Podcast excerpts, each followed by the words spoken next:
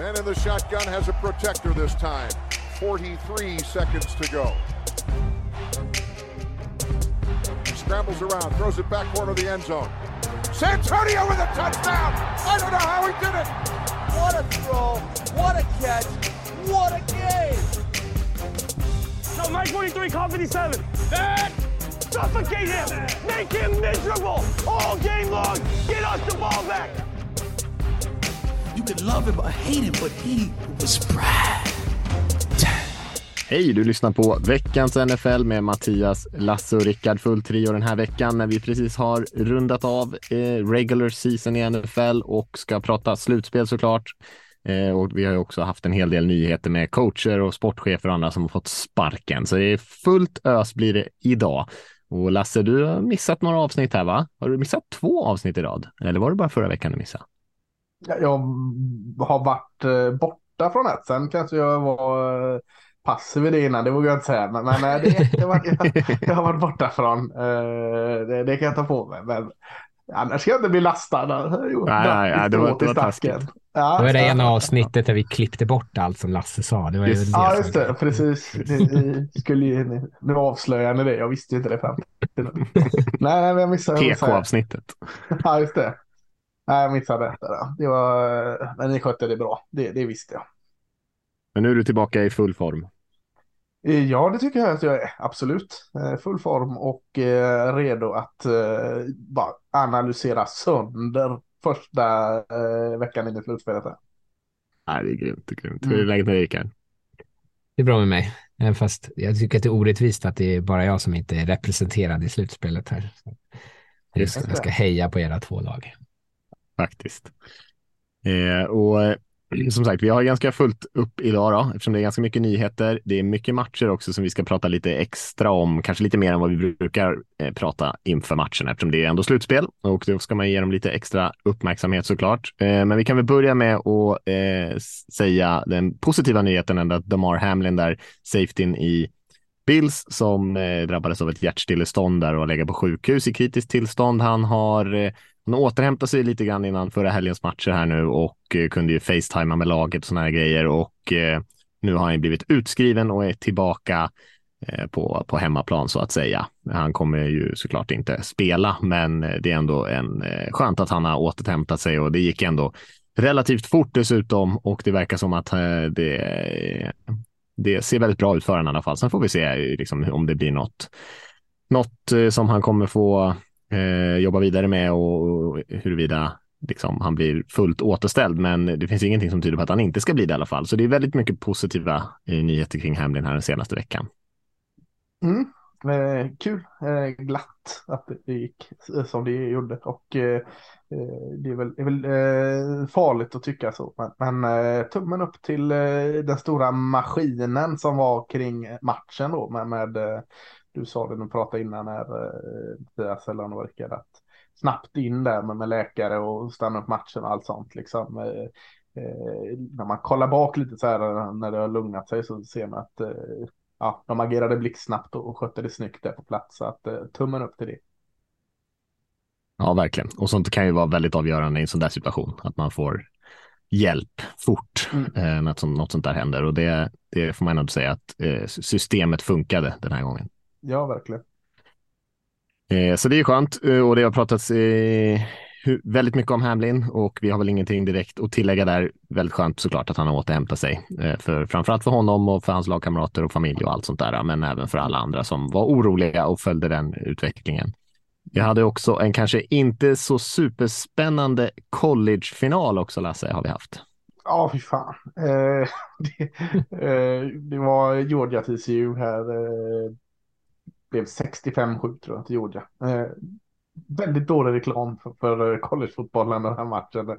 Total jäkla överkörning. Eh, liksom den, den eh, grejen man haft kunnat ha mot lite college innan som har funnits viss fog för det att det kan ibland vara lite för många ojämna matcher och jag har ju liksom Eh, som Don Quijote, det har varit min väderkvarn. Jag har försökt fäkta ner de här liksom, ryktena att det stämmer inte. Men så kommer den här jävla dräpan liksom, i finalen. De två bästa laget i landet och så blir det 65-7. Det är liksom bara lägga sig pladask där då liksom. Eh, nej, det, det, var, det var ingen bra reklam för, för, för college. Ja, grattis Georgia såklart. Det är eh, grym, grymt av dem att vinna andra året i rad. Det är fast inte lätt i college att vinna två år i rad.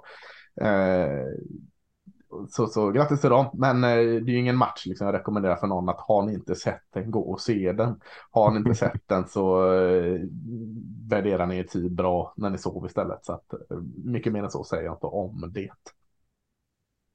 Nej, det är segt när det blir så där såklart. Man vill ju ha en eh, schysst avslutning på säsongen. Eh, mm. Men det har ändå varit kanske lite bortskämda med bra slutspelsmatcher och sånt där i college-slutspelet de senaste åren känns det som. Det har inte varit jättemånga sådana här blowouts. Nej, och, och var lite semifinalerna var ju fantastiskt bra det här året. Liksom. Så det kanske går bakom sig semifinalerna då istället. Liksom. Två liksom, jämna matcher med sena vändningar och dramatik in, liksom, in i det sista. Eh, så, så. Semifinalen applåderar vi, finalen det är två tummar ner. Mm.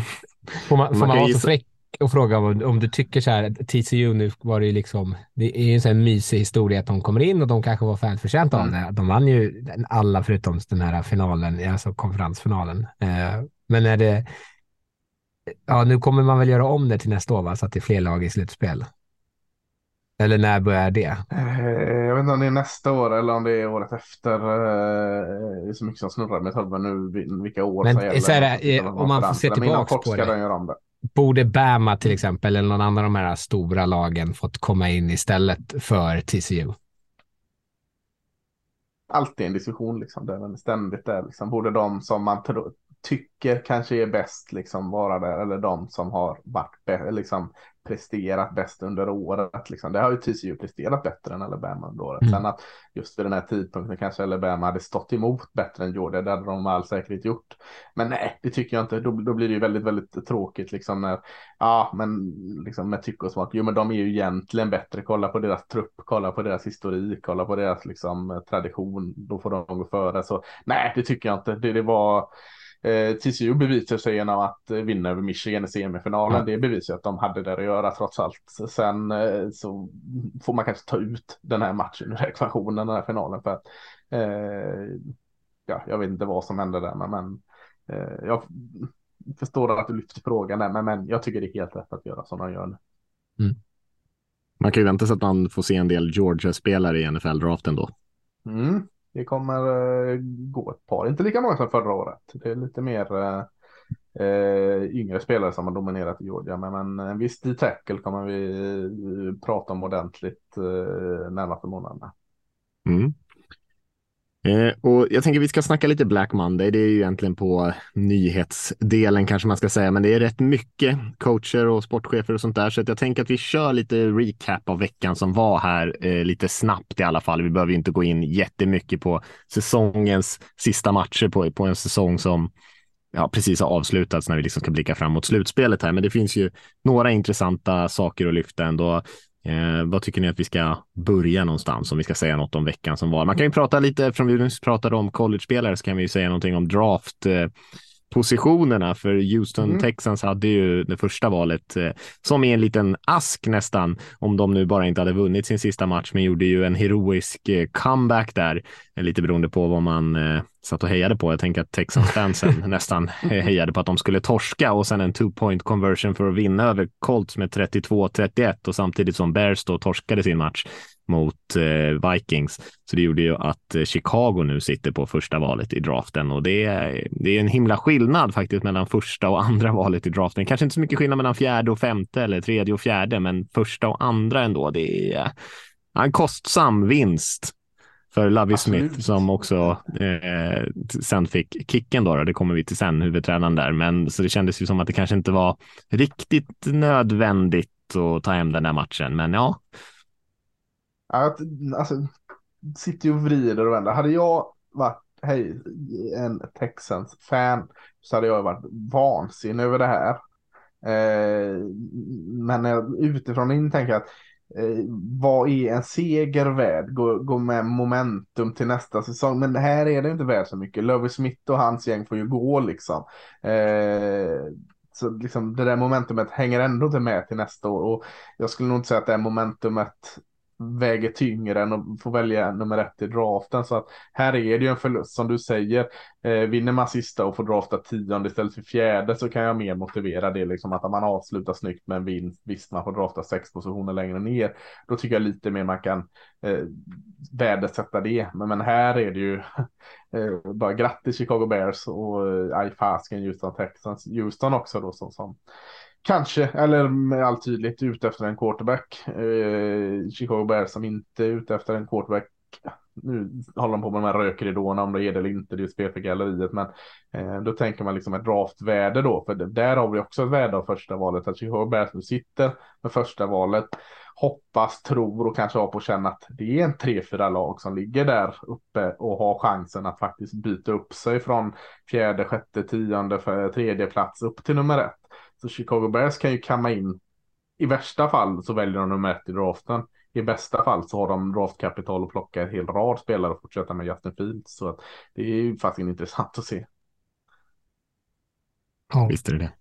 Och det är så här, ja, det är väl så trist att vara sämst, men det, det är mm. trist att vara näst sämst och inte få något före. på något vis. Alltså, ska man få en tröstkaka så är, är man, får man den ju hellre och kommer sist än att stå bredvid. Eh, men eh, jag, jag, tänker mig att Lavi Smith är ganska nöjd nu när han då kliver ut med sin flyttlåda och blomväxt, eh, liksom att kunna peka ett stort långfinger åt den här organisationen och vad de har gjort för honom det här året. Eh, så han är nog glad ändå. Mm.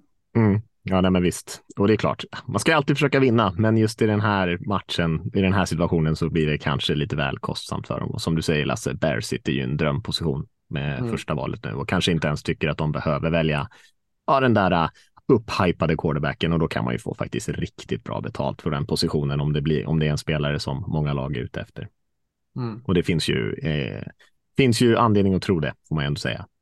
Vi hade ju sen också lite fight om de sista slutspelsplatserna som vi pratade om förra veckan och det blev ju som eh, du och jag var inne på där Rickard, att eh, Bills lyckades ju spöa Patriots där som satt i förarsätet, eh, inte minst på grund av två stycken jättelånga kick return touchdowns av Naheem Hines. Det hade ju bara varit fyra stycken på hela säsongen och han smällde till med två i samma match här och den ena på 102 yards, den andra var någonstans runt 90 tror jag. Ehm, så långa spel och som liksom sänkte Patriots i den matchen får man ju ändå säga. Lite ovanligt för att vara Belichick som ändå är en special teams-guru i grunden och Miami lyckades ju eh, med nöd och näppe spöa Jets efter en ganska eh, halvpatetisk insats får man säga från anfallet i Miami och man vann där med 11-6 och knep den här sista slutspelsplatsen i AFC där. Ja, och, och så kan man väl också lägga till att ditt Seattle vann mot Rams på övertiden och sen så eh, blev det då det här skitsituationen där Lions och Green Bay matchen inte blev en sån här uh, win and you're in för Lions hade ingenting att spela för mer än att trycka dit Packers, vilket de gjorde, så ditt Seattle gick vidare. Ja, det finns ju mycket att säga om den där. Jag menar, Seahawks hade ju en jäkla tur att de lyckades vinna över Rams. Mm. Eh, inte minst att man fick ett par billiga flaggor. En eh, tackling på pantern bland annat som höll en eh, serie vid liv och man fick en Jalen Ramsey som hade två interceptions i matchen fick ju en en, en roughing-flagga. Exakt. Jag, jag, tyckte i och för sig att det var en rätt flagga, men den var ju åtminstone ganska slarvig. Um, och det såg ju ganska slarvigt ut från Seahawks i den här matchen, så man hade eh, turen på sin sida eller marginalerna på sin sida att man lyckades vinna den matchen och sen så blev det som du säger, Green Bay såg ut att de kanske skulle spöa Lions i den här sena nattmatchen, men, men Lions eh, drev där för segern på sista driven med några eh, otroligt kaxiga playcalls. Man spelade ju på fjärde down, man gjorde en sån här hook and ladder spel där man liksom kastade till en receiver som sen eh, pitchar den till en annan spelare som kommer springande eh, och vann den här matchen. Eh, Ja, precis på det där sättet som vi har gillat att se det här Lions-laget i år. Och det gjorde ju att Seahawks kunde ta den där sista platsen. Det, vad det som jag liksom fick med mig när jag tittar på det här, det kommer ju komma till när vi pratar om slutspelet sen, men det här utökade slutspelsträdet med ett lag till så kändes det inte som att man satt och kollade på varken Miami eller Seattle och satt och, och så här saliverade över att de här, åh gud vad härligt att de kommer till slutspel, för det är de som förtjänta av de här två sopiga lagen. Ah. Eh, Man känner sig inte jätte, jag är inte jättepepp på att eh, behöva se dem en helg till istället för att få se dem som det kanske är med ett andra lag. Jag kan delvis köpa det. Jag tycker att Seahawks försvar spelade bättre den här matchen, men Rams saknade ju massor av spelare. Spelade ju inte. Aaron Donald hade ju inte Cooper Cup, har ju inte sin quarterback och eh, ändå blev det väldigt, väldigt jämnt. Och som du säger i den andra divisionen, där, även fast, eh, eller i andra konferensen, även fast Dolphins har spelat bra stora delar av den här säsongen, så haltar man ju verkligen in i slutspelet här med mm. massor av förluster i bagaget. Mm. Eh, är det något mer vi ska nämna där? Jag Jaguars vann ju sin avgörande match mot Titans också.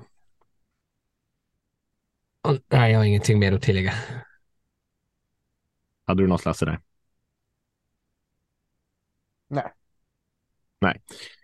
Då kanske vi ska Nej, lämna den där. Jag tänk... alltså, gå framåt.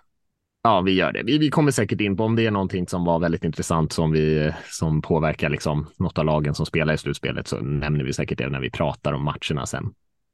Men eh, det blev en lite spännande där ändå får man ändå säga i den här sista veckan eh, om de där sista slutspelsplatserna.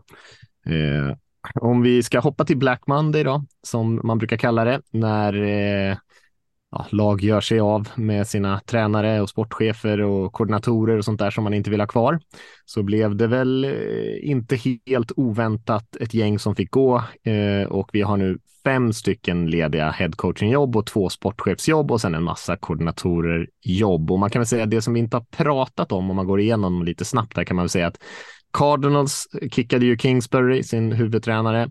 Och där har ju också sportchefen eh, Kimes som hade tagit en liten paus nu också avgått då, så man ska också anställa en ny sportchef. Texen som vi nämnde där, Lovey Smith fick gå. Eh, vi har också sedan tidigare har vi ju eh, Titan som har sparkat sin sportchef och Colts som kickade ju sin headcoach Frank Reich lite tidigare och Saturday är ju med i den här nya sökningen efter en ny huvudtränare, men eh, i konkurrens med andra kandidater såklart. Broncos har ju kickat sin huvudtränare sedan tidigare och även Panthers. Så inte sådär jättemycket som hände. De som kanske var lite på håret och överlevde får man väl säga Stefanski, Browns var ju lite snack om och även eh, Rivera i Commanders som eh, klarar sig än så länge. Ja, och vi, vi pratade ju om eh, jag tror vi sa det i förra veckans podcast om det här med Sean McVay situationen där i, i Rams som är, eh, fortfarande inte är löst. Han har inte blivit av med jobbet, han kommer inte få kicken, men det verkar ju mer och mer som att han kontemplerar med att faktiskt eh, pensionera sig. Han hade sagt till sina assist eller koordinatorer, assistenter och så att de kommer inte blockera eh, om de vill söka jobb eh, eller ta jobb någon annanstans även om de liksom går. Lag har rätten att blockera liksom en defensiv koordinator, gå och ta ett defensivt koordinatorjobb på ett annat lag. Eh, man måste liksom kliva upp i hierarkin för att kunna liksom bara kunna få kliva ur sitt kontrakt. Eh, och det hintar ju om att han är, in, in, verkligen inte är säker på att han kommer komma tillbaka nästa eh, säsong. Nej, och där gick ju OC'n där, Cohen, han gick ju till eh, mm. Kentucky i collegefotbollen bland annat. För och, också jobb. för att vara OC där. Så det är ju inte ja. så att han liksom har tagit något sjukt mycket glajigare jobb, mer än att det är hans gamla skola tror jag. Ja, det är jäkligt märkligt alltså. Underligt uh, situation där. Stressigt måste det vara liksom för ledningen Rams med den här uh, liksom ta ett beslut heller då, som man säkert inte vill bli av med, men, men att det kom till något, den här ovissheten måste ju liksom ta koll på en nästan känns det som. Mm. Ja, för de kan ju ja. inte göra någonting. Det, eller de har ju väl Sean Payton där eh, redo att kliva in, eh, tror jag. Men är, om, de, om, han inte bestämmer sig först i, i typ mars så är det ju så här, okej, okay, nu har vi inte så många andra alternativ. Nej, det är en jobbig sits faktiskt att han inte, ja. de inte vet det, men han, de lär väl komma ett beslut här ganska snart i alla fall så att han ja. inte sätter dem helt på pottkanten. Ska vi kika lite på de eh, headcoaching-jobb som finns tillgängliga då? Eh, som sagt, det är ju Cardinals, Texans eh, och så har vi Colts, Broncos och Panthers då. Vad känner ni kring de jobben rent spontant? Vilka, om vi skulle försöka rangordna dem efter vilka som känns mest intressant. Vad, vad skulle ni föredra? Vilket jobb känns mest spännande? Börjar du rangordna där kan jag tänka. Uh, ska jag ta all, i, i liksom en ordning då, vilket jag tycker känns bäst? Uh, jag, jag, skulle nog helst ta Panthers-jobbet. Uh, och sen, det är fan svårt alltså. Sen skulle jag nog ta Texans-jobbet, sen Colts, sen Cardinals och sen Broncos. Och det grundar jag egentligen enbart på att Broncos är fast i Wilson-kontraktet. Det känns svårt eh, att kliva in där. Eh, och Cardinals är ju faktiskt också fast i Kyler-kontraktet. Så vill man inte ha någon QB som är ändå ganska låst om man kliver in där. Vilket sa du att du rankar först? Panthers. Är det jag konstigt eller?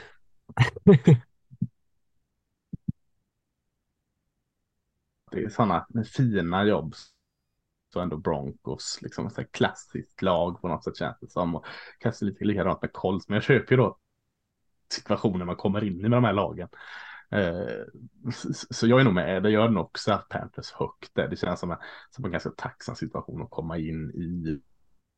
Eh, jag vet inte, Colts känner jag ändå liksom. Eh, fan, Eh, jag hade nog rankat Colts ganska högt också eh, fortfarande. Jag, jag, tråkigt nog för jag nog sitta och hålla med Rickard i mycket det han säger där. Det är mycket roligare att argumentera emot. Men, men ja, det, det känns vettigt det du säger. Ja, jag håller nog med hyfsat i alla fall. Jag skulle nog kanske ta Broncos lite högre eh, ändå, trots Wilson-kontraktet. Det finns ju ändå möjligheter att komma ur det på rimlig tid ändå. Eh, och jag menar, där har man ändå lite, om man kommer in där som headcoach och det verkligen inte funkar med Wilson igen så har man ju ändå en liten ursäkt och kanske får lite mer tid på sig. Eh, de andra jobben känns lite, Cardinals känns väldigt kaosat ändå. Alltså man ska mm. ta in en ny sportchef också. Eh, Kyler. Ja, Cardinals hade jag inte velat ha alltså. Nej, och Texans känns så långt ifrån. Det är kanske ett jobb som ändå känns lite safe för att man kanske inte har så höga förväntningar, men samtidigt om man kickat två head coaches på två år här nu. Eh, det känns inte som ett jättestabilt, eh, att de liksom vet riktigt var de är på väg och vad de vill. Eh, och som sagt ganska långt ifrån att kunna konkurrera. Så där får man liksom vara redo på för kanske några ganska tuffa år här innan man eh, innan man kan eh, göra någon riktig skada. Men, jag håller med om Panthers-jobbet känns ju mest intressant. Det tycker jag också. Alltså det jag gillar med Texans, jag gillar med Texans jobbet är dels att de nu i den här draften fyller på med eh, väldigt många spännande ja. spelare, tycker jag. De har mm. ganska många unga spännande spelare. De har en left tackle som jag tycker är svinbra och de har ett högt draftval, så det är inte helt omöjligt att man ändå kan kliva in. Man får välja en, en QB för framtiden, eh, kanske till och med valfritt av de som finns tillgängliga. Eh, och till skillnad från typ Ja, Colts har ett ganska tidigt val, men Panthers måste ju upp om de ska plocka en QB eventuellt. Eh, och då så gör man inte det och då är man liksom låst vid Darnold. Nu tycker jag Panthers-jobbet ändå är mer attraktivt för att det finns så många andra bra saker där. Eh, men i, i liksom Texas, man har kanske en ganska stor möjlighet att sätta en prägel i ett lag genom att man kan liksom välja framtidens QB. Sen är ju det en press i sig förstås. Ja, men jag, mm. jag håller också med. Och, och, det är ju intressant som du säger. Alltså, de har väldigt mycket ungt. De har draftat väldigt mycket spännande i Texans. Eh, och som du också säger Mattias, visst det är en lång väg att gå för Texans. Men ja, de har sparkat två tränare på två år. Det, det är nog ganska liksom, tryggt att om du kommer in så jag tänker att många huvudtränare tänker liksom nu ska jag sätta min prägel på detta. Men det kommer ta lite tid. Här känns det som att mm, Texas kan inte liksom kicka en tredje tränare tredje år liksom. Här får man varje fall två år på sig att göra någonting eller innan det börjar hända saker. Så eh, Texas lite smyg eh, glad i det jobbet ändå. Mm. Ja, men då är, känns det ändå som att vi eh, är hyfsat överens om att kanske det här Cardinals-jobbet är lite risky. och eh, kanske samma sak. Jag gillar inte heller Colts-jobbet jätte jättemycket. Det är klart det finns en del spelare, men de börjar också bli lite äldre. De avslutade säsongen med sju raka torsk. Ehm, ja, det känns inte som att de är riktigt på väg åt rätt håll. Torsk är också för att de hade en sopa till huvudtränare. jo. Men jag kan hålla med om att ja, jag kan hålla med om att det kanske inte ser så. Den här offensiva linjen som man har pratat om i Colts inte, har inte, var inte särskilt bra och då är det ändå en offensiv linjespel som har varit deras tillfälliga huvudtränare. Mm. Ja, nej, det, kan jag, det kan jag väl köpa ändå. Det finns många spännande spelare på försvaret ändå. Det är inga pangjobb kan man inte säga, men jag köper vad ni säger om Texans som ändå har lite kapital, både pengar och draftval att kunna göra lite grejer. Och sen Broncos som, då, som har, eller jag tänker på um, Panthers som ändå har en del eh, bra spelare, men kanske lite svårare att lösa den här QB-frågan då. Broncos, eh, de har ju ett ganska bra lag, men ja, det finns mycket frågetecken och huvudvärk kring QB-positionen där. Om det inte funkar, då, eh, ja, då har man kanske också en, en bit att vandra så att säga. Mm. Mm. Eh, jag vet inte om man ska säga någonting om vilka som är aktuella för olika intervjuer och sånt där. Eh, sett att Jim Caldwell har varit på en hel del intervjuer. Eh har ni sett något annat? Även eh, Broncos defensiva koordinator där är Giro Evero. Eh, Sean Payton har det pratats ganska mycket om. Dan Quinn. Harbaugh, mm -hmm. som själv är väldigt sugen vad jag förstått. Mm. Demico Ryans som vi pratade om lite grann i fjol också. 49ers defensiva koordinator. Det är väl mm, de som har varit hetast. Shane Steichen där, Eagles offensiva koordinator. Just det. Egen Eagles defensiva koordinator har du också viskat lite om. Ja, han har, kom, han har varit någonstans, tror jag, att han skulle. Mm. Uh, vad heter han? Gannon. Ja, just det. Mm. Just det. Han har varit i Texans. Mm. Ja. Vi pratade ju lite här innan sändning, Mattias, när du var på toaletten och kissade. Eh, så pratade jag och Lasse om eh, så här, olika typer av huvudtränare. För jag sågade ju häromdagen eh, Broncos, eh, att de skulle intervjua Dan Quinn som är defensiv koordinator i Cowboys. Just, in, egentligen ingenting illa om Dan Quinn, utan mer att de, de hade Vic Fangio, eh, som är en bra defensiv coach. De hade ett jättebra defensivt lag, men de fick inte ordning på anfallet. Och så tog man liksom beslutet att så här, ja men om vi ska kunna utmana så behöver vi, räcker det inte vara defensivt dominerande, utan vi behöver ha lösa anfallsfrågan. Och så anställer man hacket, det går åt helvete. Och sen då ska man intervjua typ Dan Quinn eller Demico Ryans eller sin egen defensiv koordinator, Ejiro Evero. Och det är lite så här, och Raheem Morris har de tagit in också. Eh, men det är så här, ja, men vi, vi vet att det inte funkade med den här defensiva coachen eh, och en offensiv playcaller sen eh, under det. Så, och, eh, så varför ska man då gå tillbaka till det som man förut hade, typ det bästa alternativet för eh, med Vic Fangio.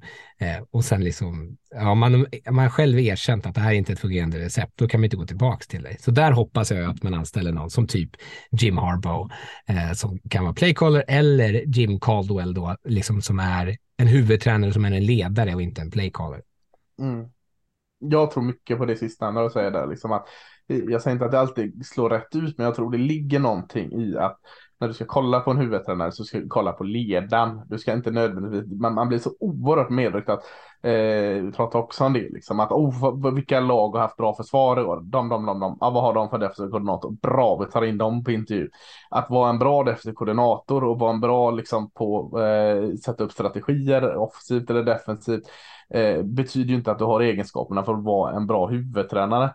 Eh, jag tror, jag tror i alla fall, det ju, får man tycka olika om såklart här, men jag tror ju att en huvudtränares huvudsakliga syfte är att vara den här ledaren som liksom delegerar ut till sina koordinatorer och till sitt lag, får sitt lag med sig, motiverar sitt lag, liksom kommer överens med sitt lag. En, en, mer psykologi i det än liksom X's and O egentligen. Det är vad jag tror personligen. Jag tror eh, man ofta stirrar sig för blint i liksom, ah, ta upp listan här, vilka är de fem bästa defensiva lagen nu? Fan bra, vi drar in alla de fem defensiva koordinatorerna på intervju och tar den bästa. Det tror jag är fel väg att gå. Jag tror man måste mer kolla på eh, psykologi i en ledare. Ja. Mm. ja, det kan jag köpa. Och jag sett många av dem som får kicken väldigt fort också. Det är ju de som kanske har kommit in med någon sån eh, specialkompetens då. Och sen har det mm. skitit sig på den sidan av bollen där de skulle ha varit riktigt bra. Jag tänker Kingsbury till exempel har ju fått lite kritik för att han skulle komma in som en innovatör på anfallet, men liksom inte riktigt. Anfallet har inte riktigt sett så kreativt och spännande ut och eh, samma sak kan man väl säga om Hacket då, som ni pratade om här alldeles nyss. Så att, eh, jag tror, jag tror väldigt mycket och Rickard har gjort sådana här eh, de senaste två åren lite headcoach-kandidat-poddar, specialpoddar och då har vi pratat ganska mycket om att just det här med att ha en, en coach också som kanske har varit headcoach tidigare kan vara en fördel oavsett om det inte har gått så himla bra hela tiden. Och jag, av den anledningen kan jag tycka att Dan Quinn är intressant för han har ändå gjort det en gång, han kanske har lärt sig någonting från det och nu har han lite andra erfarenheter med sig. Eh, sen om det är rätt för just Broncos eller inte, det kan man ju diskutera. Men att ändå ja, det är sån... det, du uh, ha, ja. liksom hakar upp det på där Rickard, lite just ja. med Broncos. Säg att, uh, vad vet jag, Panthers skulle vara ute efter det. Ja, nu är det också ett dåligt exempel med Matt Rule, men uh, vad fasken vet jag. Säg att Colts då, ta, där kanske Dan Quinn, fine liksom. Men det är just med att mm. Broncos mm. liksom Eh, binder dandet grejen och liksom fördömt den själva och så går på den liksom. Eh, det är som när busen som går på den elektriska osten en gång till liksom Precis. när han vet det. Eh, så, så, det köper jag liksom. Mm. Mm. Och, och så, ja, eh, ja, får jag lägga till, det är också så här, man pratar om så här, eh, you sig, we sag, på något vis, att så här, nu har vi, det var tio nya tränare inför i år. Det, vi har ju pratat om att man bara att lag kickar sina headcoaches hela tiden. Eh, och det som alla gör om och om igen är ju att anställa heta koordinatorer. Någon behöver ju kanske våga göra raka motsatsen. Många gånger har vi pratat om sådana här special teams coacher eller liksom lite så här out of the box tänkande som inte är Jeff Saturday förstås. men att man kanske liksom vågar säga, ja men vi ska inte ta den här heta liksom playcallen utan vi ska ta den här ledaren och det liksom det kan, råkar kanske inte vara någon som har liksom erfarenhet av playcalling. Men har, Jeff Fischer liksom... har inte haft ett jobb på länge nu. Det är en, en, en godbit för dig, Rickard. ja. Ja men, ja, men typ som Jim Caldwell eller som någon annan sån där som är lite mer eh, inte galen. Nej, jag tycker den, du, du nu, nu pratar vi coachfilosofi här mer än kanske de andra, men det, det är för roligt så vi får hänga på pyttelite till bara. Eh, men du nämnde ju det här med att ta special teams eh, coacher då, liksom. Den är också en intressant liksom, tanke ofta att motiveringen bakom den är att de är vana att ha offensiva, defensiva i, i, under sig, liksom. Att det är special teams spelar du, spelar ingen roll vad de har för position egentligen, eh, för, för där går du in i någon form av annan position, så det tycker jag också är en intressant sätt, liksom. Har ju sett en del lyckade, liksom liksom special team coacher som, som, eh, som huvudtränare också. Så att där är också inne och pilla lite, utforska lite mer just eh, med den här zigzag-grejen där. Mm. Mm, om vi ska eh, glida lite snyggt över till att prata om slutspelet nu då, eh, mm. så kan man ju säga att det är ju ändå fem huvudtränare i årets slutspel som gör första säsongen med sitt lag. Eh, lite blandad karaktär på dem, både Todd Bowles där i Tampa Bay, vi har Brian Dable, vi har Mike McDaniel, vi har Kevin O'Connell i Vikings då och så har vi Doug Peterson i, i Jaguars också. Så det är ju rätt ovanligt. Jag tror att det är första gången som vi har fem stycken sådana rookie head coaches, även fast några av dem har ju varit huvudtränare tidigare, Peterson och Bowles framför allt då. Um, så att det, det, det går ju att vända det ganska fort om man kommer till ett, ett hyfsat lag. Ehm, om man ska säga någonting mer också om hur vi liksom går in i det här slutspelet så kan man också säga att det är, vi har ett gäng lag också som går in i slutspelet med väldigt mycket vind i ryggen kan man säga. Det är fem lag som har minst fem raka vinster inför slutspelet här. 49ers är de som står ut här med tio raka vinster. Bengals har vunnit åtta raka, Bills sju raka och sen Jaguars och Chiefs då har fem raka vinster. Så att Eh, lite, lite fun facts där innan vi börjar snacka om slutspelsmatcherna. Verkligen. Eh, och så kan man också säga att just för den här wildcard-helgen här när vi har eh, fem matcher, nej det är sex matcher till och med, är det ju, för det är ju tre, två på lördagen, tre på söndagen och så har vi en på måndagen också. Eh, så alla de här lagen som möts i de här sex matcherna har ju mött varandra tidigare den här säsongen, vilket också är lite ovanligt. Mm. Ja, du, du, sa det innan, det hade jag inte en tanke på. Ja. Nej, och det är lite intressant för då känner de ju varandra lite grann. Vi har ju ett par eh, eh, lag som dessutom spelar i samma division och har mött varandra två gånger den här säsongen. Eh, så jag vet inte, vi kanske ska börja med eh, att gå i helt enkelt i ordningen de spelas. Det känns ju ganska rimligt ändå. ja, det, det tycker jag. Det är bra, bra strategi. så blir det lite Lite ordning och reda. Och eh, första matchen som spelas är ju lördagsmatchen 22.30 där. Seahawks mot 49ers. De har ju som sagt mötts. De spelar i samma division, så de har mött varandra två gånger och 49ers har vunnit ganska bekvämt båda matcherna. Lite jämnare den här vecka 15 matchen, men eh, 49ers såg ändå ut som det klart bättre laget i den matchen också. Och så var det ju en utklassning i, i vecka två där. eh, för, som 49ers också vann då såklart.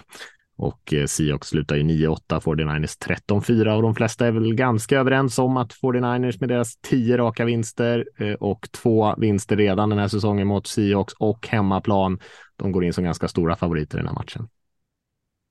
Det gör ja. och, och eh, det tycker jag är helt rätt att de, de är också. Eh, eh, alltså 49ers, vad, vad, hur många segrar sa de hade i rad nu? Eh, tio. Tio segrar i rad. Eh, för varje seger kommer en förlust närmare säger man. Men, men, men det känns inte som att det ska komma här. Det känns inte som att det ska komma här. Alltså, Eh, lite så här med 49ers eh, tycker jag är, är eh, lite upp, uppblåst ibland för, av mig också. Där med att ja, men det är ett sånt bra system. Vem som helst kan spela QB i, i 49ers. Det tycker jag inte stämmer. Alltså, jag tycker den delen av det har sett lite sämre, eller har sett sämre ut med situationen eh, sen QB1 och QB2 gick ner. Så det tycker jag ändå är liksom ett orosmoment. Man går in med, med eh, en eh, oerfaren QB här som inte är lika bra som eh, Jimmy Garoppolo. Så, så det tycker jag liksom att ska man, ska man eh, ge Sioux liksom någon form av chanser så är det det man ska spela emot. De har räddats mycket av att Christian McCaffrey har kommit in i det så oerhört fint liksom och kan, kan rädda ut situationerna. Och framför allt så är, tycker jag att eh, 49ers är eh, ett defensivt ut, urstarkt lag. Liksom. Så att det här med att ah, men Brook Purdy går och vinner för dem och så. Det, det, det tycker jag mm, visst. Han har ju de har tio raka vinster. Han har inte förlorat än. Han har gjort jättebra när man kommit in. Men, men där är ju en svaghet. Man kan inte bara säga att vem som helst kan gå in och spela QB. Det, det är bullshit. Så att eh, hur exakt de liksom ska faktiskt kunna få press på eh, Brock Purdy, få han ur gängerna och allt sådant. Det är inte jag rätt man att säga, men, men där måste man kunna liksom, där får man lägga in liksom stöten om man är Sirius. Det är det man fokuserar på. Vi ska vinna och vi ska göra det på hans bekostnad.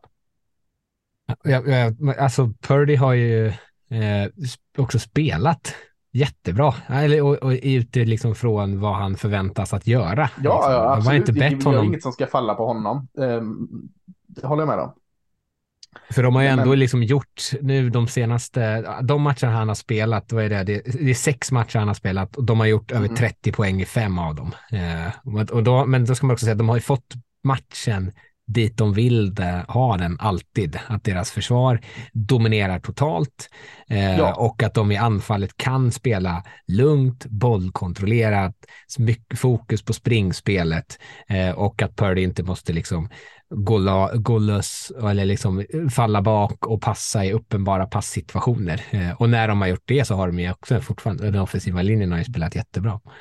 Ja, men det är det du säger. Det vill jag liksom stryka under. Att, eh, man kan prata om att Brock Purdy har gjort bra. Det har han gjort, absolut. Men, men det är ju tack vare eller på grund av det här försvaret man är där man är. Jag, Absolut. Vinster vill jag lägga på försvaret. Man glömmer bort det lite. Man säger lite förbifarten att ja, nämner lite spelare som har varit bra och försvaret har varit bra också. Nej, försvaret är det som är liksom där de står nu. Försvaret gör deras offensiv som du säger. Man kan spela den offensiven på grund av att man kan lita på det försvaret. Eh, så, så det är det, det är det som är mitt, eller mitt, när jag ser på 49ers nu så ser jag, alltså det är det som tar dem till Super Bowl om de nu går dit, det är försvaret, inte Brock Purdy ska lösa det eh, med hjälp av vem det nu må vara, utan det är försvaret som ska lösa det.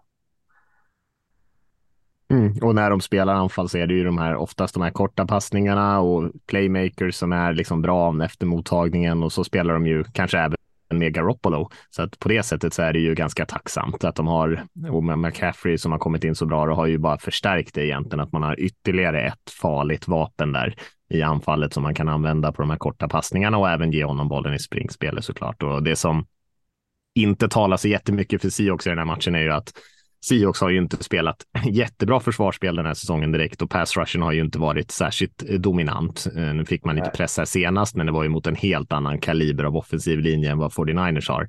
Så att, eh, och man har ju inte lyckats springa, stoppa springspelet överhuvudtaget. Så frågan är om 49ers försvar spelar bra här och håller Seahawks till liksom under 20 poäng åtminstone Eh, så, eh, så känns det som att man inte kanske behöver ta så himla mycket risker i passningsspelet heller, utan att det räcker ganska bra med att springa bollen och sen så när Siox totalt säljer ut sig för att stoppa springspelet, vilket man säkert måste göra, eh, så kommer det öppna upp sig ganska stora ytor för Purdy att hitta de här play action passningarna över mitten.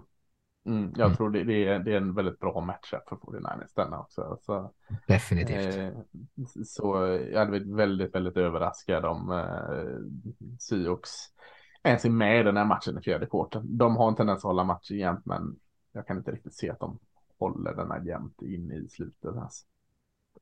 Ja, det är mycket som ska gå rätt. Det behövs nog eh, en turnover eller två, kanske ja.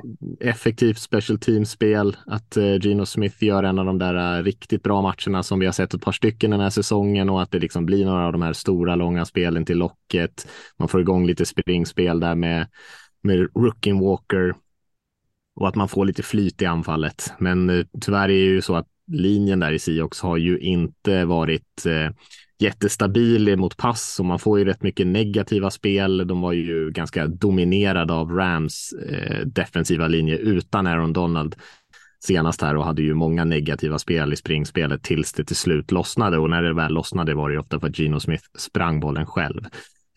Um, och det kan han ju säkert göra. Det är ju en slutspelsmatch ändå, så man tar ju, det, man håller ju inte tillbaka direkt, men eh, det är lite ryckigt. 49ers känns ju som en maskin i jämförelse. Mm. Mm.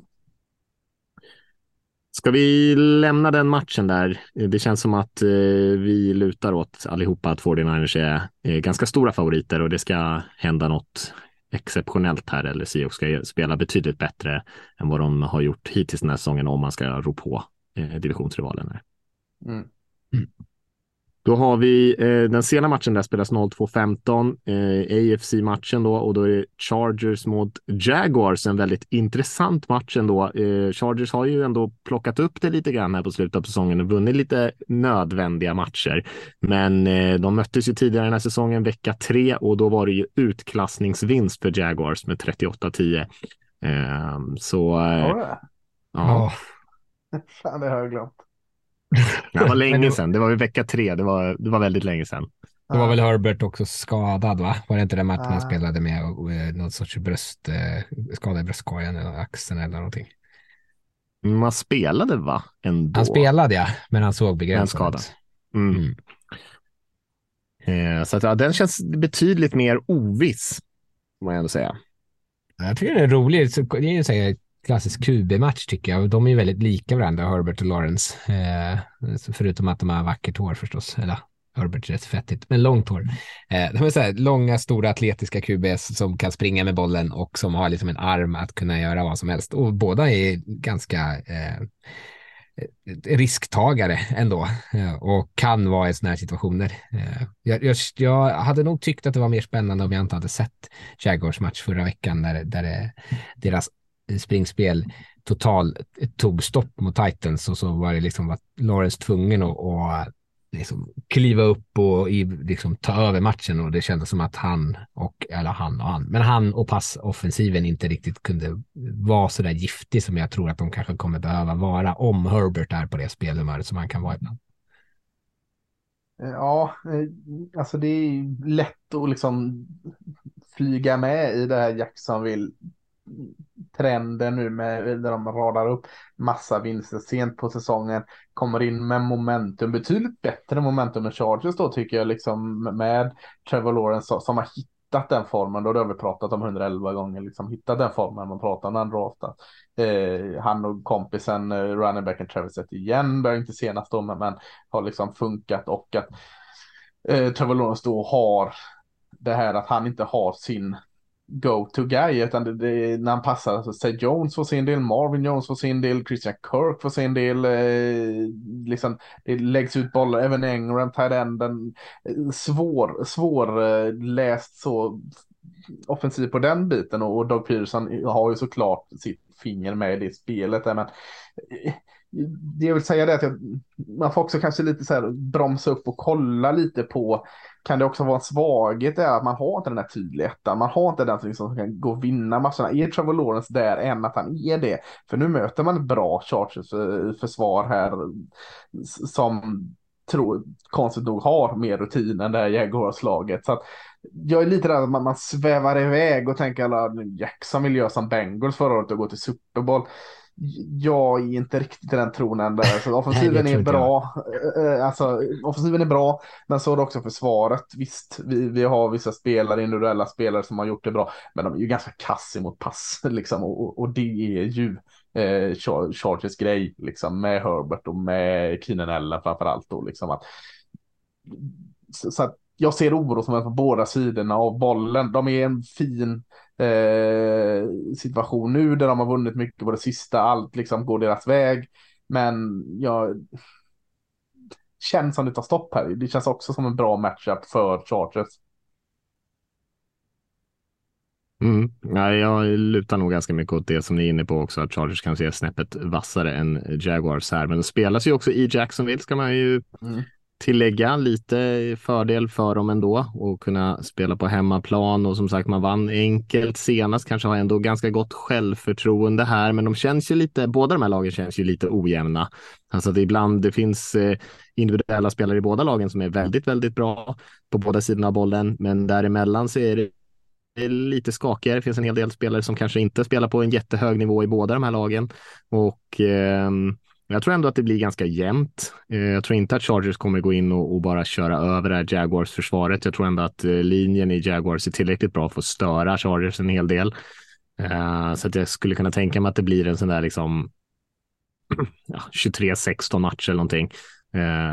Men jag tror ändå att Chargers tar i slutändan. Jag kommer nog kanske, jag gillar ju båda de här lagen lite grann, när de båda lite framgång, så att det är inte så att man liksom sitter och håller på någon lag direkt. Men det skulle ju bli, vara kul att se Lawrence ta liksom ett rejält steg här och verkligen göra en pangmatch. Eh, men men eh, ja, rent sådär eh, vem man håller på så, så är det lite hugget som stucket för mig vem som tar den här. Men jag, jag tror ändå att Chargers vinner i slutändan. Vad har Joey Bosa, har, är det två matcher eller något sånt han har kört nu sedan han var tillbaka från skada eller? Ja, det är något sånt va? Han spelade ja. senast i alla fall. Vet jag. Ja. vet jag att de var lite, spelade begränsade snaps veckan innan kanske. Nej, mm. Nej men tänk han fullt tillbaka här också. Det får man inte glömma. Det är en ganska god ytterligare tillägg i det försvaret med, med en, en fullt eh, spelande Joe Bosa. Ja, det såg vi i början av säsongen. Det var ju ett annat, de fick ju en helt annan typ av press, eller alltså i alla fall produktion från Khalil Mack när de hade Bosa också, för att de kan inte, man kan inte dubbla båda ja. två. Så där finns ju absolut eh, liksom en, en, en extra växel från Chargers sida. Mm. Nej, mm. jag, jag tror Chargers vinner. Ja, det tror jag också. Ja, nej, men kul match i alla fall. Den känns spännande. Vi har ju ett gäng lag här som haltar lite grann in i slutspelet får man väl ändå säga. Vi kommer till ett, en rad av de här, kanske till och med en, eh, en kvadruppel här på ena sidan av eh, alla de här fyra eh, sista matcherna. Eh, och man kan ju börja med den matchen som spelas då klockan sju på söndagen, så då Dolphins åker och spelar borta mot Bills. Bills som sagt har vunnit sju raka matcher. Dolphins har ju förlorat nästan allting de har spelat. De har mötts två gånger i år, har vunnit varsin match i jämna matcher. Men när Miami vann så hade de ju Tua. Tua Tungvaloa kommer inte spela i den här matchen vilket betyder att det är det här anfallet som vi kanske såg mot Jets senast då, som eh, inte lyckades trycka in en enda touchdown i en måste-match. Eh, som ska försöka rå på ett eh, ja, minst lika bra försvar skulle jag säga i Bills och ett betydligt farligare anfall. Så det här känns ju som eh, ja, det känns ju inte som att det här kommer bli jättejämnt, ärligt talat, även fast jag gillar mycket av spelarna i Dolphins. Offensivt har de ju många, men de kommer inte riktigt till sin rätt när man inte har vettigt QB-spel och sen så har man ju bra spelare på sin linje. Men det känns ändå som att Josh Allen och, och hans polare där eh, inte kommer låta sig stoppas, även fast de får lite press, Dolphins. Eh, alltså det, det, är klart när man såg den här, vad blev det, 11-6 mot, mot Jets, att man mm direkt säga, ja fy fasiken vad dålig han ser ut utan Tua Tagovailoa. Eh, och, och det gör de ju, alltså det är inte samma lag, men eh, det är ju inte det problemet heller liksom. Det är ju försvaret i Dolphins tycker inte jag heller har sett något vidare ut i år liksom. Med tanke på vilka spelare de har. Visst, du kan lyfta individuella prestationer i Dolphins, men, men som, som lag så tycker jag det försvaret hade man kunnat förvänta sig betydligt mer av. Och eh, det är där jag tror liksom eh, eh spelar ingen roll om Tua Tagovailoa varit med här. Eh, Buffalo Bills offensiv mot Miami Dolphins försvar. Jag, jag ser inte det i slutet något annat sätt än en tydlig vinst för Bills. Nej, eh, nej, även om Tua hade spelat så tror jag Bills hade varit stora favoriter och nu är de ju enorma favoriter. Ja. Mer behöver man kanske inte säga om den matchen just för att det känns så ojämn på förhand. Det vore väl kul om Miami vinner den då bara för, för, för hans skull. Eh, men eh, nej, egentligen inte, för jag vill inte se mer Dolphins eh, i slutspelet än vad jag ser hellre Bills. Ja, nej, det skulle man ju. Ska vinna.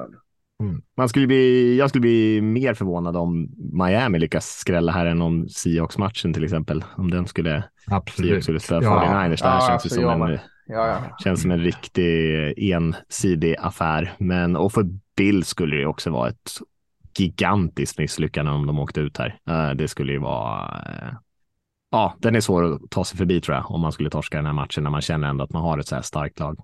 Ja. Mm. Vad man kan säga är väl så här, vi pratade om det här med Hamlin inför sändningen här. Eh, och, och, det är ju så här, det är en sjuk, trist grej, men det är ju också någonting som säkert har skapat eh, en gemenskap eller liksom en gemensamt mål i den här eh, vi gör det för Damar-grejen i omklädningsrummet. Och det är, jag, jag, vi brukar prata om så här underdog-mentaliteten eller vi mot världen-mentalitet, att man ska inte underskatta sånt och hur liksom duktiga tränare är på att liksom typ kanalisera det till någonting positivt. Och det lär man göra här i bild, så jag tror att man kommer vara liksom asmotiverade till att spela bra och liksom vilja på något sätt eh, dedikera en, en lyckad postseason till Damar. Mm. Nej, men visst. Det tror jag också. Och man möter också en divisionsrival här, så att det är också någon som man eh, känner. Man är, eh, har redan förlorat en match mot dem i år, så att det lär ju inte vara sån en enorm underskattning heller, så att det skulle vara ett problem tror jag i den här matchen. Eh, om vi går till 22-30 matchen där då, eh, känns ju kanske lite mer spännande, men samtidigt också lite olika säsonger på de här två lagen. Giants eh, kom in i slutspelet på 9-7-1 här och de möter ett Vikings som gick 13-4. Vi har pratat om Vikings mycket. De har vunnit extremt mycket tajta matcher den här säsongen.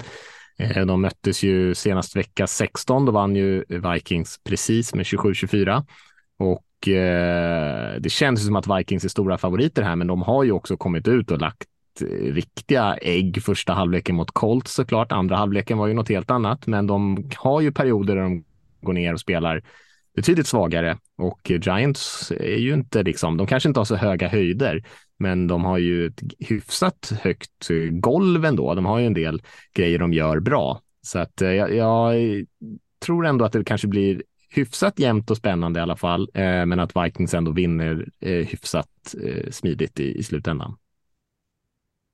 Den är, jag tycker att de är omöjliga att, att förutspå vad Vikings ska göra. Men det, de matcherna som de har torskat så är det ju också mycket att de har mött duktiga anfall. Alltså Packers spottade upp 41 poäng och så är det Lions anfall och Cowboys eh, och Eagles i början av säsongen. Så de matcherna som de har torskat är ju mot lag som har kunnat liksom kasta upp en del poäng och, och Eh, och de har haft svårt att hänga med då och det är därför det blir såna jävla gigantiska blowouts som det dessutom såg ut att vara i matchen mot Colts som de vände.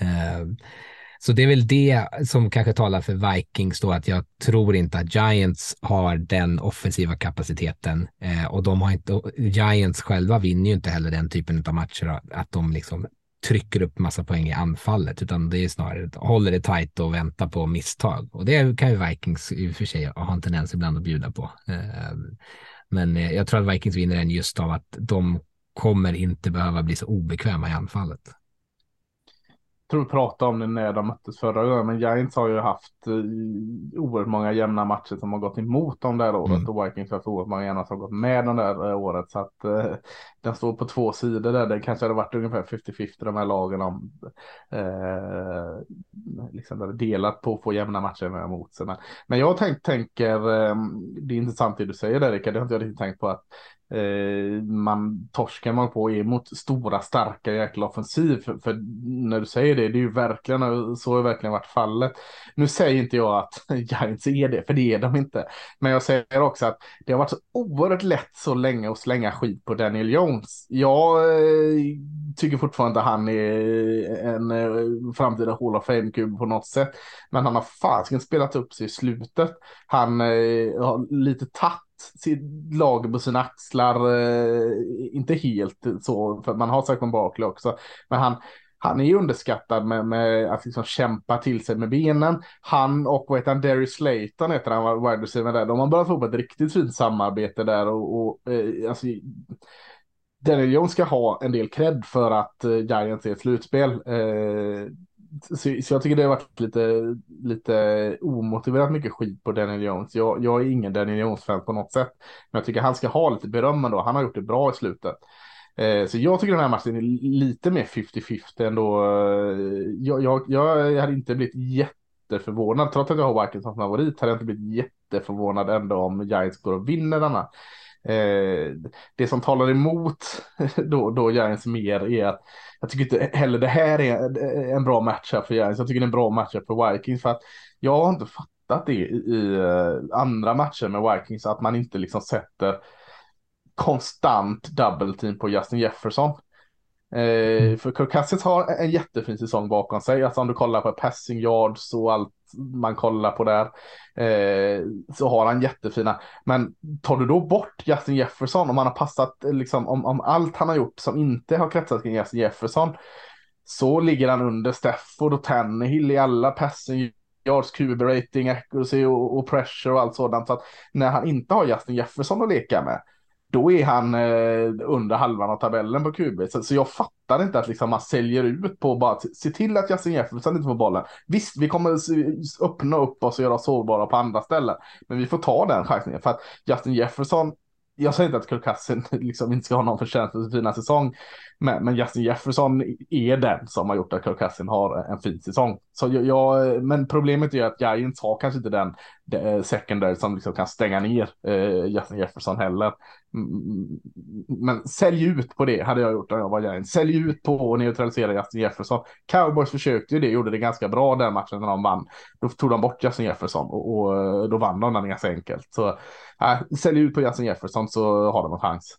Det som är svårt är att de inte har de spelarna som du säger. Om Nej, det är Fabian Moreau och Xavier McKinney, liksom, ska de Nej, stå exakt, liksom. Men tillsammans? Men är man två spelare i varje fall så, så eh, kanske de kan göra det ihop. Liksom. Jag, jag, jag vet inte på något sätt. Cousins kommer eh. ändå lägga bollen dit. ja. Säkert ja. Han kastar ändå. Nej, men det är det som talar för att det är en dålig matchup liksom för Giants att göra det på det här sättet. Eh, för där är det tydliga. Få bort bygga upp en mur mellan Jefferson och Cassin så har du Hawks att vinna. Då, men då gäller det ju. Det gäller ju att de kan få press med sin med bara fyra och det har de ju kanske. Mm. Dexter, ja, Lawrence spelar skitbra.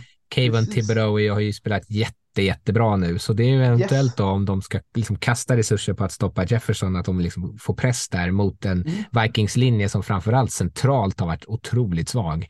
Eh, så yeah. Dexter Lawrence kan säkert ha en stor match och störa Cousins, men jag, jag, tror ju som sagt, jag tror inte att han kommer hindras. Jag tror han kommer kasta till Jefferson. Många spelare är runt honom och jag tror att Jefferson kommer lösa det i alla fall.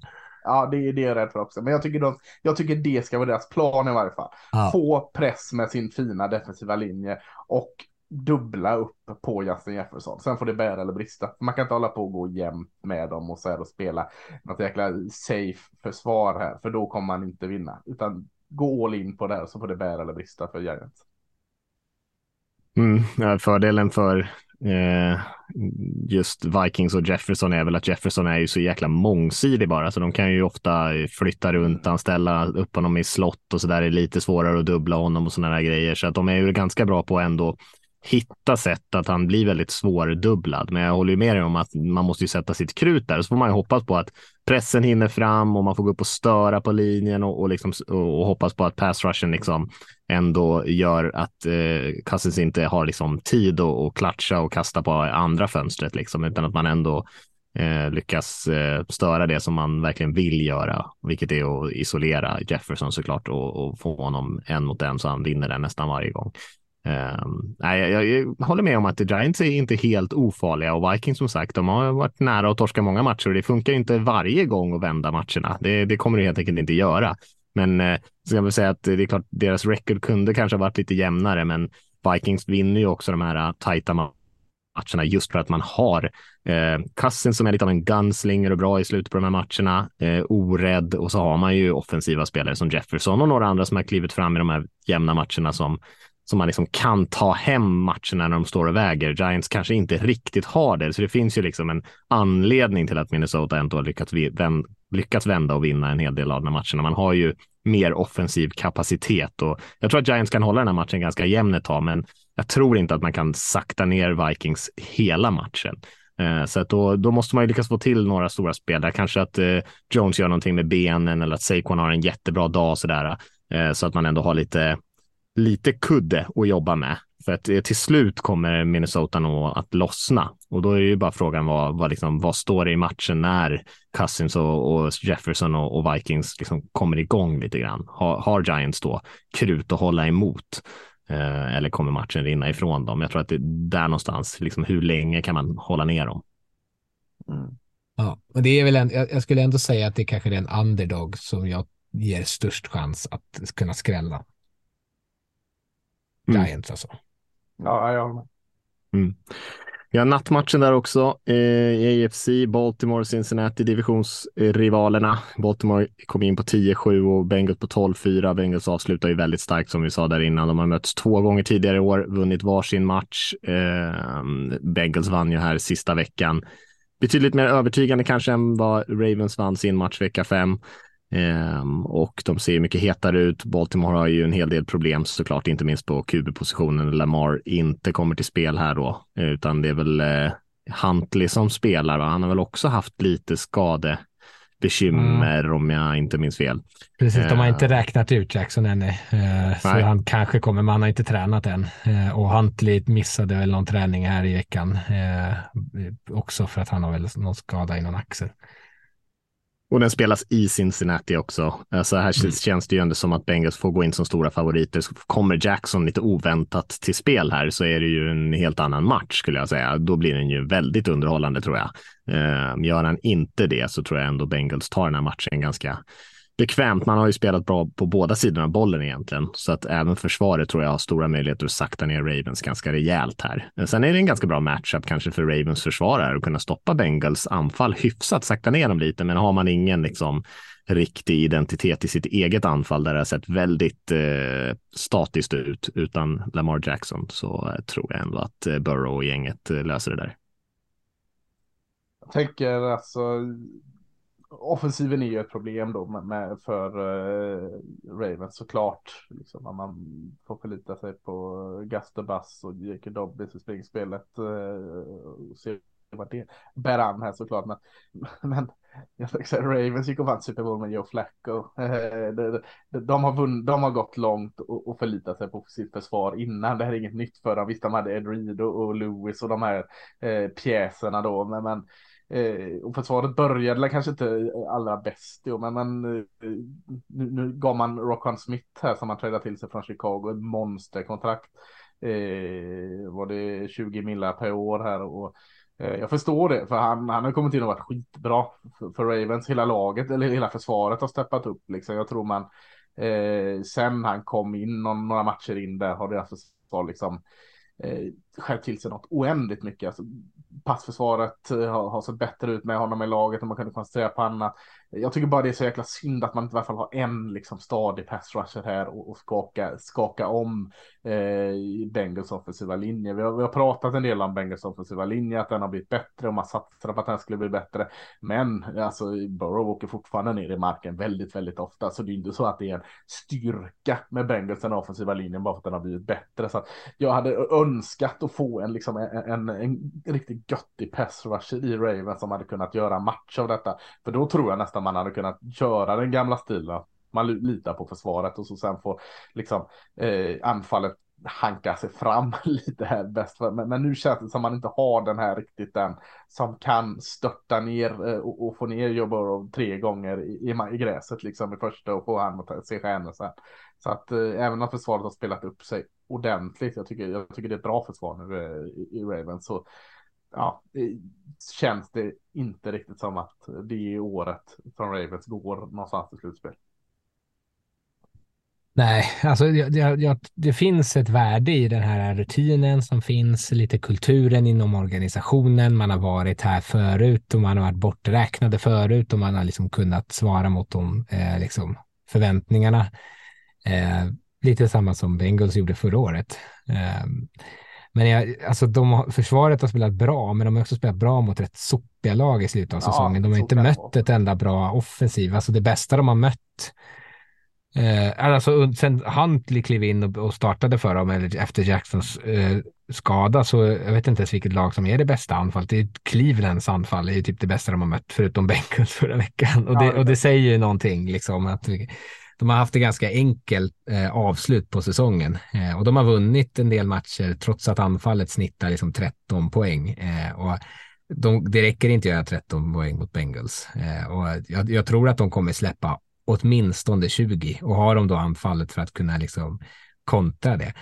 Äh, fan, alltså jag, jag, kan tänka mig att det kommer börja jämnt, att, det, att försvaret kommer kunna stå pall, men liksom när man sen då liksom efter fyra stycken three and outs i anfallet kliver ut på för, som försvar igen, att då, då, kommer det börja liksom ta på krafterna och energin och motivationen och hoppet i att man ska liksom kunna vidhålla det här. Och, och Bengals är ja, egentligen med Burrow och Chase är ju lite samma sak som det är med Justin Jefferson eh, och med eh, Kirk Cousins. Att så här, att det, det, de kommer hitta ett stort spel till slut. Liksom. Och det är ett anfall som bara kan harva sig fram och sen helt plötsligt så bara oj, nu kom det två stycken jättestora explosiva spel och så har de liksom vänt hela matchbilden. Eh, och, och jag tänker mig att det är något sånt som kommer vara. Det kommer vara jämnt i kanske första halvlek in mot slutet av eh, andra kvarten och då så kommer det liksom komma två stycken explosiva stora Bengals touchdowns och sen så är liksom matchen eh, alldeles för lång, alldeles för, krävs alldeles för mycket poäng för att Ravens ska liksom kunna hänga med.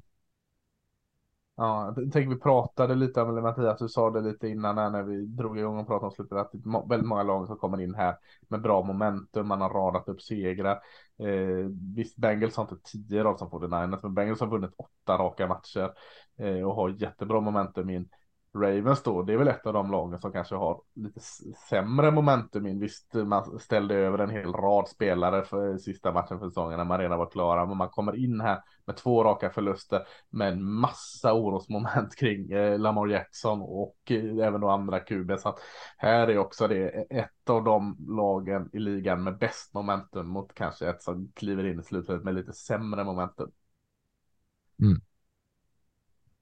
Nej, så är det verkligen. Och eh, man vet ju aldrig med de här eh, rivalmatcherna. Det, det kan ju bli väldigt jämnt i de här AFC North-matcherna, även fast det känns som att ett lag är, liksom, är klart bättre. Men det, det krävs nog lite grann att, ja, men som Rickard är inne på där, att det kan liksom bli säkert en jämn start, men Baltimore måste ju verkligen få en bra start och matchen dit man vill ha den. Börjar man hamna efter det här i början och ska jaga, då tror jag att det blir riktigt svårt. Eh, så att eh, det hänger nog mycket på att man kan eh, ja, få en väldigt, få matchen dit man vill den, få en väldigt bra start på den här matchen och hålla den jämn en stund så att det blir liksom lite frustration ändå och att man också lyckas göra någonting i anfallet, i alla fall flytta bollen lite grann, kanske med springspelet och, och att man får till några kanske lite enklare passningar och sånt där. Men ja, jag tror att Cincinnati är för starka helt enkelt.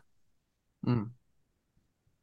Vi har en ganska spännande sista match den här slutspelshelgen också på måndagen där, där vi har Dallas Cowboys mot Tampa Bay Buccaneers. På förhand ser det väl kanske ganska mm, ojämn ut. Tampa Bay torskar ju senast ganska stort mot Falcons och kliver in 8-9 här eh, med ett losing record in i slutspelet. Medan Dallas, eh, som har varit lite upp och ner, spelar ju absolut inte bra senast här när de var, försökte utmana om första sidan. Eh, men kom ändå in 12-5 här Eh, Dak Prescott har haft lite turnovers senaste tiden och det finns väl en del att oroa sig över och de möttes tidigare den här säsongen. De vann Tampa Bay med 19-3 och eh, det är ändå Brady på andra sidan. Men det är ju inte riktigt det här eh, Brady-laget, det här Tampa Bay Buccaneers-laget som vi har sett de senaste åren i år. Eh, och det ser man ju inte minst på deras record. Så även fast Dallas går in här som stora favorit tycker jag ändå känns lite intressant. Det är någonting med Tom Brady i slutspelet känns oroväckande intressant skulle jag säga. Vi har mött, uh, vi har haft dålig record mot Tampa de senaste åren. Vi Cowboys då, om ingen har missat det. Eh, eller, eh, jag känner, alltså, jag vet inte hur stora växlar man ska dra efter den här eh, bottenskrapet mot Washington senast. Eh, som du säger, Dick Prescott har rabblat upp alldeles för mycket turnovers sen han kom tillbaka på sin skada. Men han har samtidigt spelat väldigt, väldigt bra eh, emellan de här turnoverna. Han har egentligen lett ett av ligans mest heta offensiv. Eh, det har klickat på i stort sett alla cylindrar. Eh, och många av de här turnoverna är ju sådana här tveksamma turnovers där det har studsat bollar och allt sådant liksom som eh, varje interception är unik liksom. Man kan inte bara säga 15 interception och så säga att det är dåligt. Men det är klart det ska lägga men, men det som är oroväckande här då de, de senaste veckorna tycker jag att Deck har, eller Deck har inte riktigt levt upp till det här innan när han Eh, visst, han har gjort eh, ett dåligt beslut som han har följt upp det av två riktigt så här superdrives liksom där han liksom bara allting sitter på honom. Eh, det har inte riktigt funnits där eh, och han, han, gjorde sin sämsta match i år senast mot Washington. Det tyder inte på att han ska göra det här, men, men det är oroväckande. Eh, och när däck inte funkar så funkar inte heller de andra delarna i offensiven. Springspelet hade ingenting liksom. Tony Pollard som varit så bra, nej, ingenting. Zeke Elliot ingenting eh, mot då ett Washington som, som rullade reserver i försvaret. Nu ställs man upp mot Vita Vea, Kim Hicks, Devin White, Lavonte David. Det är inga gubbar man springer mot hur som helst. Så det är oerhört mycket press på att Prescott ska vara bra i den här matchen. Han får inte vara halvbra, han får inte vara okej, okay, han måste vara bra för att få igång det. För att jag tror inte man kan lita på att springspelet ska lösa det den här matchen mot Tampa Bay Buccaneers. Så att ohyggligt mycket press på Dak Prescott här. Eh. Och ja, det, det är där matchen kommer att avgöras. Har Dak Prescott en bra match så tror jag han vinner. Har han en okej okay match så tror jag att Tampa Bay Buccaneers vinner. Ja, och det, det, det jag tänker så här, Äh den typen av försvar som jag inte skulle vilja ha när jag möter Tom Brady är kanske den här typen av försvar som ni kör som är ganska mycket. Vi ställer upp och vi hoppas att vi är bättre än vad ni är. Det är inte så komplicerat system. Han behöver inte stå alldeles för länge och oroa sig för vad rushen kommer komma, för ni blitzar inte så här asmycket och framförallt inte så här konstiga eh, pressure-paket. Eh, och liksom får han tid att stå i fickan och han vet så här, okej, okay, det här är ett cover 3 vanligt, de har han här i mitten som gör det här, bla bla bla. Då är, kommer det att vara svårt att, att, att stoppa dem. Så jag, jag, tror att Tom Brady i det här spelintelligensen har en fördel över att ni har ett mm. ganska lätt eh, läst system. Vilket då, liksom, systemet är ju lätt just för att spelarna ska vara bekväma och kunna dominera och utnyttja att de, mång, i många av dem är bättre än den som de ställer upp mitt emot. Eh, men där, där, finns det, där skulle jag känna en viss oro över att Bucks kanske inte kommer vara sådana här Eh, pannkaka i anfallet, utan att de kommer ändå kunna slänga upp en del poäng, tror jag. Eh, och då är det lite som du säger, då ligger det så mycket på att Dak ska kunna svara och liksom bära sitt lag på samma sätt som jag förväntar mig att Brady kommer bära sitt. Mm. Nej, jag håller med. Jag tror inte att man kan stänga ner Brady helt här. Det är som sagt, han, han är ju eh, han har ju sett allting förut och han kommer säkert kunna diagnostisera det där försvaret rätt hyfsat. Sen har han ju inte haft, eh, alltid varit liksom, haft samma tanke som sina medspelare den här säsongen. Det har varit ganska mycket frustration. Han har en del, ja, men lite mer oerfarna, lite spelare som han inte har spelat sådär jättemycket med och det har inte alltid sett sådär jätteväl tajmat ut. Men det känns ändå som att han kommer komma in i den här matchen och kommer liksom göra de grejerna som de vet har funkat bäst under säsongen och, och eh, behöver kanske inte trolla så där jätte, jättemycket och vara superkreativa. Och sen eh, eh så tror jag det kommer räcka till att slänga upp runt 20 poäng. Och som ni säger, då, då måste ju Dallas ändå leverera på en hyfsad nivå. Man kan absolut inte ha liksom två interceptions i den här matchen eller någonting. Då tror jag att det blir, eller absolut inte, det, det kan väl gå ändå, men det blir ju betydligt mycket svettigare då tror jag eh, mot en ändå fortfarande kompetent, bra Tom Brady, även fast han eh, kanske gör sin sämsta säsong på, på länge. Men eh, ja, man såg ju någon, när de vaknade till liv, han och Evans här, att det liksom det finns ju fortfarande någonting där. Ja, sen tänker jag att det du säger stämmer ju där med, med att eh, Cowboys försvar inte skickar de här eh, galna blitzkombinationerna eh, och sådant. Men jag vet inte fasken om, om det ändå är lite det man har eh, som är det är att, blitz, att, att uh, inte blitzen men, men uh, pressen kan komma från fem stycken olika spelare i varje spel uh, med och som Tampa Bay Buccaneers offensiva linje har sett ut stundtal i år där de haft väldigt problem att liksom hålla Tom Brady skyddad. Tom Brady har fått, det också går ju hand i hand med att Tom Brady gör en av sina sämre säsonger på väldigt, väldigt länge. Han har ju eh, också ganska jobbigt att nå upp till sina bästa säsonger. Men, men stor del av att Tom Brady kanske inte har sett så bekväm ut i att den här offensiva linjen har inte presterat lika bra som den har gjort tidigare år. Och jag tror också att visst, de får inte de här tunga blitzpaketen emot sig. Men jag är inte heller riktigt säker på att de kommer klara av att det kan komma pressure från fyra olika personer. Och där, där Mika Parson är någon form av joker i den här pressen. Så att jag tror ändå att det, det, det lägger ändå min chans då. Att jag, jag tror Dallas försvar kan ändå stöta till Tom Brady en del i den här matchen. Ja, mm. och Diggs borde ju kanske, kanske kunna hantera Evans om, om man kan eh, eh, Mm. Känns som att han har storleken som är, annars Evans är ofta i hans fördel. Precis. Precis. Jag, jag, för mig är den här 50-50 den här matchen. Den här känns mer 50-50 än Giants uh, Vikings. För mig med att den spelas tempa också. Så att, uh, mer eller mindre slantsing vilka som vinner den. Jag ger Dallas lite mer fördel än så, ja, men eh, jag håller med om att jag skulle inte bli jätteförvånad om Tampa Bay vinner den här matchen. Sen om det liksom är ja, jag vet inte om det skulle vara värdigt efter de två olika säsongerna de här lagen har haft, men det spelar ju liksom ingen roll i slutspelet. Man kan komma in där med ett losing record och ändå ta sig vidare. Men eh, jag, jag, tror väl att Dallas ändå löser det. Men eh, man måste nog spela på ja, spela en av sina bra matcher åtminstone. Eh, och får ju inte komma in här och, och göra liksom en, en halvsjaskig match. Så enkelt motstånd har man definitivt inte, men en 60-40 är de nog ändå. Okej, okay, kan vara 55-45 kan jag möta det på. ja, jag tror Dallas tar den där. Eh, men jag tror inte att det är lätt. Ja, om, ja, om vi får ta ut en då, eh, en skräll då. Tar ni Giants mot Vikings då eller? Ja, ta, ut, ta en. Ja, jag gör det i alla fall. Mm. Nej, jag lutar nog mer i så fall åt att eh, Buccaneers möjligtvis skulle skrälla mot cowboys. Det, det, om vi nu ska prata om en skräll eh, så skulle jag nog säga att... 45 här, vet du. Mm. Ja. Jag, jag ger inte Giants riktigt en så bra chans mot, mot Vikings, men jag tänker de två matcherna känns som de som skulle kunna, för de andra, Chargers, Jaguars, det är inte riktigt en skräll åt ändra hållet, den känns ju bara jämn.